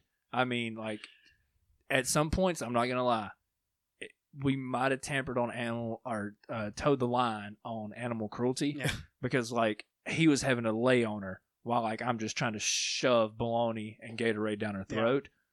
And so even going through like that with like Shane knows how close like Yeah. how much I love my dog now. Yeah. That's that's that's my boy. That's why I bring it up just in case. That is You- that but is you my made boy. a fantastic point. Your dad. Your dad was like, you know, no, ah, son, you're a bitch. Forget over the dog. No, your dad like sat down with you and was like, hey, buddy, you know, I love you, you know, and was there for you. That's another thing. So I talked about wives, parents. Mhm. Like, shit, I've got two kids and I have um, two fixing to be stepkids. I love these kids with everything I have. Um, if any of them was going through some shit, the last thing you want to do is make them feel like they're less because they're upset or make them feel like that they're because you know that's an old that's kind of a cliche thing of oh suck it up. Yeah. you know like we're talking about tiktok. You've seen the tiktok it's like you depressed? Go depress these dishes. Yeah. i that's funny but like that'll f somebody up. And you know, talking about parents, my mom was my go-to. So when I lost Mine my too. mom, when I lost my mom, I lost that outlet, and I think that's what wrecked me. Obviously, losing your mom sucks, but when I know I lost that outlet that I could go talk to and cry to and not feel ashamed about how I felt, hmm that that'll rock your world. oh No i doubt. mean no doubt. and and i'm sure were you married when your when your mom passed Yes, so your wife i'm sure was like that was a big deal Oh, when for her to be there during that time when when I got the call that we were taking her off life support, probably I called my wife and I was like, "Hey, we gotta go to the hospital." She was like, "I'll be there in a second. It wasn't. Well, I need to finish up the shift. You go ahead and I'll right. meet you over there. I'll be there in a second. Yeah. Never in my life have I had somebody like that. Yeah. So that's why that's important to me. Yeah, I mean because your mom was your outlet, like you said, and my mom was the same way. Now my mom has dealt with cancer for so long, and like uh, like we were talking about earlier, now she has this this form of leukemia that I don't know if she's going to live five days. I don't know if she's going to live five years, but I have this this feeling because of the way my mom is towards me and because of my how my dad toward, is towards me. And not everybody has this this it's a blessing is that the way that if you're if you're a parent and you love on your child and without any other way of explaining I've got like I said I've got four. I love on them every chance I get. Because my mom and dad did that. Yeah. and like I'm the person I am because of that and I'm the way I am towards my kids because of that and if you treat your kids sh- shitty, then your kid's going to be a shitty human being. Yeah. And you have so much impact on your kids and the way that they are going to impact society. And so, as far as mental health is concerned, like you want to make a difference for mental health. So, okay. Here's the big thing. If uh, everybody that's listening, if you want to make a difference for mental health, what we've talked about this whole time, s- spend time with your friends camaraderie make make relationships make new relationships and rekindle old ones spend time with your spouse and let that person know you love them and and really make them your go-to Yeah. they want to be your first go-to like your wife wants you to go to her before anybody else i promise Mhm. Oh, for sure. Yeah. and if you don't she knows And I want my wife to know that I'm the first person she can come to. Exactly. And you should be that. Yeah. And thirdly, your children, let treat them like you want them to be a how you would want them to treat their spouse or their friends or anybody else because they're going to grow up and be the friends that y'all had when you're sitting up till 2 a.m. watching a football game. But if they, you treat them like shit and your kid learns like, "Well, I don't need to be there for anybody. My dad wasn't there for me, blah, blah, blah, blah, blah. Then you're going through a depressed period. You call Austin, say, hey, man, man, I really need you right now. Shit, dude, get the fuck over it. Yeah. You know, you deal with it, man. You're a man. Grow some balls. Deal with your depression. Whereas Shane came over and said, hey, dude, let's watch some football. That is so important. Yeah. Like, don't don't you ever tell somebody grow a set. Now, yeah. now, let me let me rephrase.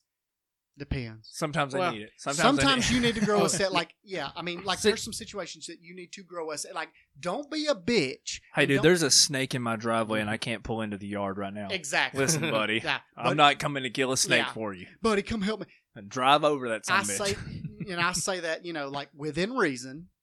Don't be a, a fairy. Don't be a snowflake because we've got enough of those in society nowadays.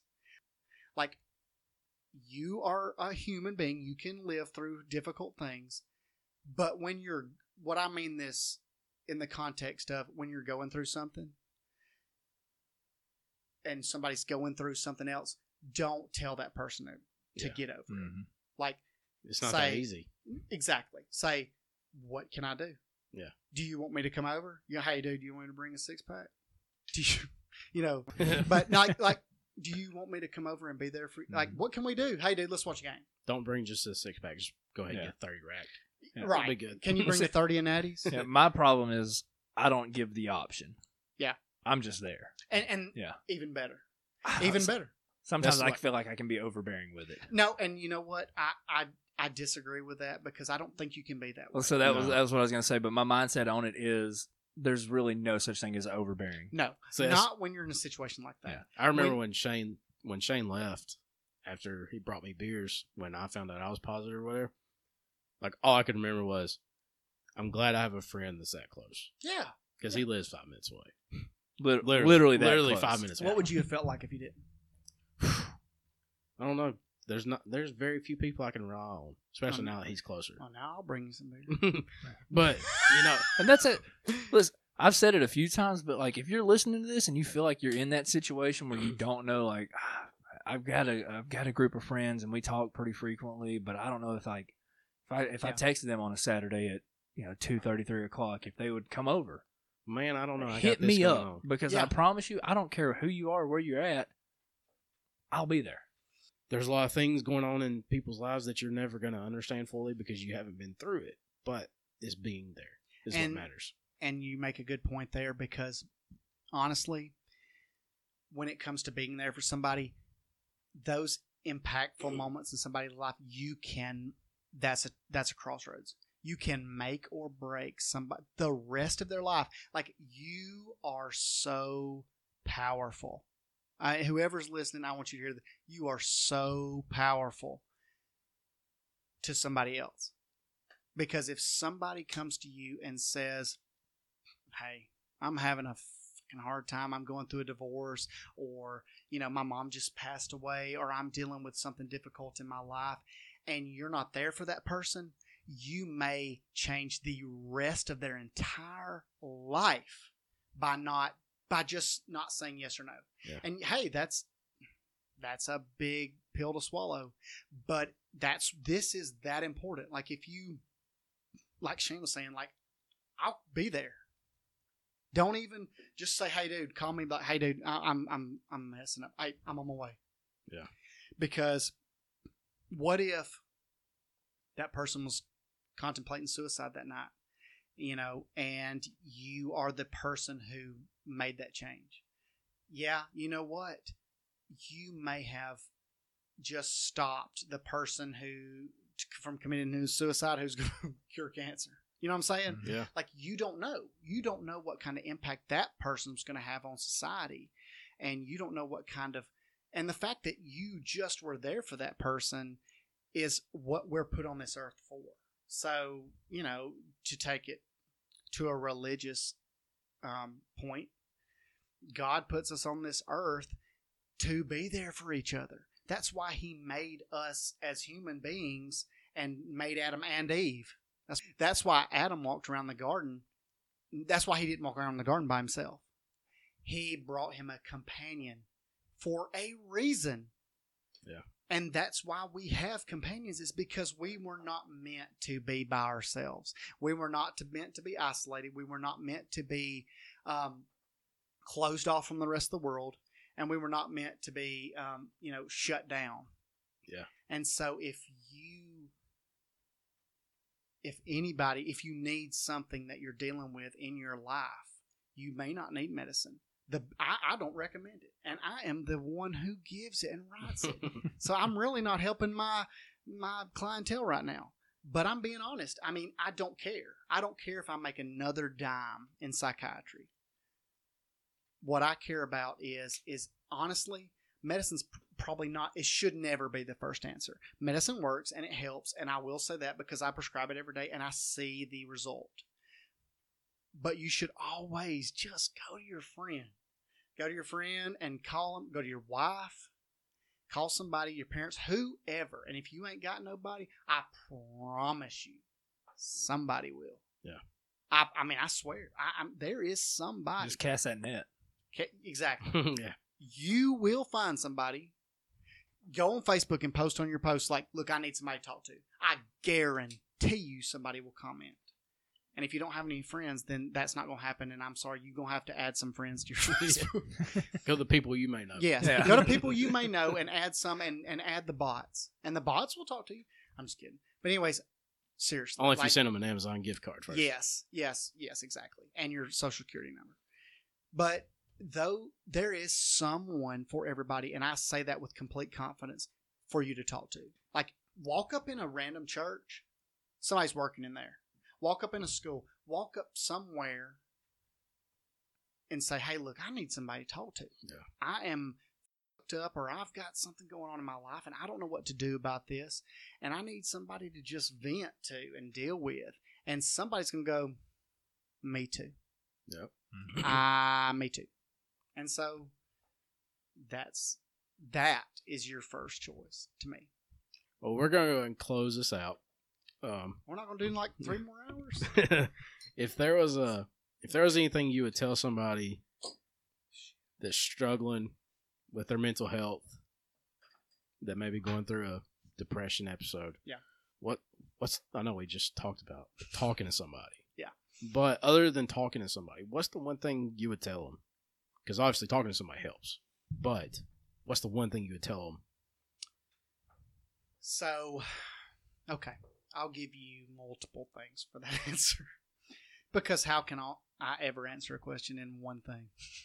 Y'all fig- have Makes y'all sense. figured that out yet? Makes sense. We're, Um, talking, we're talking to a shrink here. Have you ever fi- have you figured out that I don't just answer questions directly? We, we like merry-go-rounds here. yeah. Thrive so on it. Thrive on it. so if there's somebody if you're dealing with depression if you're dealing with anxiety if you're dealing with suicidal thoughts whatever you're dealing with first of all number one you are not the only one i know we like to think we're all delusional to a degree and i say that to say that like everybody thinks that we're the only one that's dealing with some shit you think that no one else in this world is depressed like me no one else is going through a divorce. Ain't nobody else lost a mom. Blah blah blah blah blah. You oh, you're wrong, because there is like ten thousand people that you know close to you that are dealing with that, and they may, and they have worked through that already, and that's what we're on this earth to do. Like I go back to Adam and Eve, we're on this earth to deal with each other and to help each other through difficult times. So number one, you're not alone you can find somebody that can help you. Number two, if you think that you need um, medical help, it's out there. There are people like me who work every single day, and you can call and you can make an appointment and you can come in and see me. And if I need to start you on medicine, I will. And there's and I- and I say that there's nothing wrong with being on medicine. You need to know that. You know, if anybody's listening, you need to know that there's nothing wrong with being on a psychiatric medicine. And if you're a Christian and you and and this is the issue with like we talked about with the South, I always tell people that think of your medication as augmenting your relationship with God. So if you have a good strong relationship with God and, and you think that taking medicine is somehow meaning that you don't have enough faith in God, think about it as this. I have enough faith in God but I'm taking medicine too to augment that, and I'm taking and I'm doing everything I can. So don't think about it in the context of I'm weak because I'm taking medicine. So there's number two. Don't ever think that you're weak because you're taking medicine or you're seeking therapy or whatever. So number two is go out there and find help if you want it. So talk to somebody, get medical help. And number three is just when you're dealing with these type of things, you have to realize that sometimes these things are not are are a lot of times situational, like nine times out of ten. Because I have a lot of patients come in and tell me that they're depressed, and when we really get to talking, it's because of some shit that's going on in their life. But a lot sometimes it's not. Like you need to know that this is a brain problem. Just like Shane was talking about earlier. Like if you've got high blood pressure, if it's that it's just like that. It's just like having high blood pressure, or having diabetes, or having cancer, whatever. You have a mental health problem that is causing you to be this way. So don't look at it as separate from those type of things. It doesn't make you less than. Exactly. It doesn't make you less of a person to have that problem. It doesn't make you less of a person to have high blood pressure. I've got high blood pressure. I Mhm. promise. And I'm not less of a person. But it but if you think of it in the context, mental health is all about how you perceive it. If you perceive it as it's a bad thing, it's gonna be a bad thing. If you perceive it as this is something that I'm dealing with and I have all of these options I can use to work through it, you will thrive in society. But if you don't, you will have a hard time. I'm not saying you'll fail. You may still make it. You may still get through life and be great, but it's going to be harder than it would be if you would just talk to somebody, deal with it, take medicine if you need to, and understand that it is not always a situational problem. It can be a brain problem that is explainable through science. Yeah. That's awesome. That was we need beautiful. we needed this talk. Yeah, that was beautiful. Yeah. Golly, but- Awesome. And, and after this, we're all going to cry. Uh-huh. Yeah. Every- we're going to watch the scene from Lion King when Mufasa falls and dies. Because if you can watch that and not cry, you are a sociopath. Yeah. you definitely need to check into Like, a psych ward. You are Yeah. going to pick up a a co-ed and murder them tonight if that doesn't make you cry. oh man, Hands down. Austin, dude, I appreciate you coming on. Do you really? This though? is this has been No, absolutely. yeah, this is this has been this has probably been like, fun. Jesus Christ, I'm never having this guy going. Probably a bad time to tell you we actually haven't been recording this. Yet. He's like, this was all a test, yeah. and Yeah. you did not pass. This was just sound check. Yeah. Yeah. Dude, Dude. I never pressed record. we really we really do appreciate you coming on, Yeah. man. This I'm is glad to be here. I feel like more people need to talk about mental health. Yeah, absolutely. Like I said, ever since I've started this show, I've always been an advocate Yeah. for it. Whether if you listen, you want to message me or Shane now that he's on full time, like we're always here for anybody that wants to talk to it. But we're also here to promote Walker County. And there's good people like you in Walker County that will help people with their mental health. And speaking of, let me just go ahead and plug if I can. Yep, yep. We're Um, always plugging at the end. So I am a nurse, a psych, like I said, a psychiatric nurse practitioner. And you're probably all going, I never want to say that, dude, but I promise you, try it because I, I might have. If anything, you're more re- relatable now. yeah, you might say, hey, that's the one I want to see. I work for Northwest Alabama Psychiatric. Um, it's Dr. Terry Bentley's office. We are um, right across the street from Walker Baptist, right behind Jack's, in the build, the gray building with a blue roof. hey, Come in the side of the building, come up to the second floor, and make you an appointment. I will.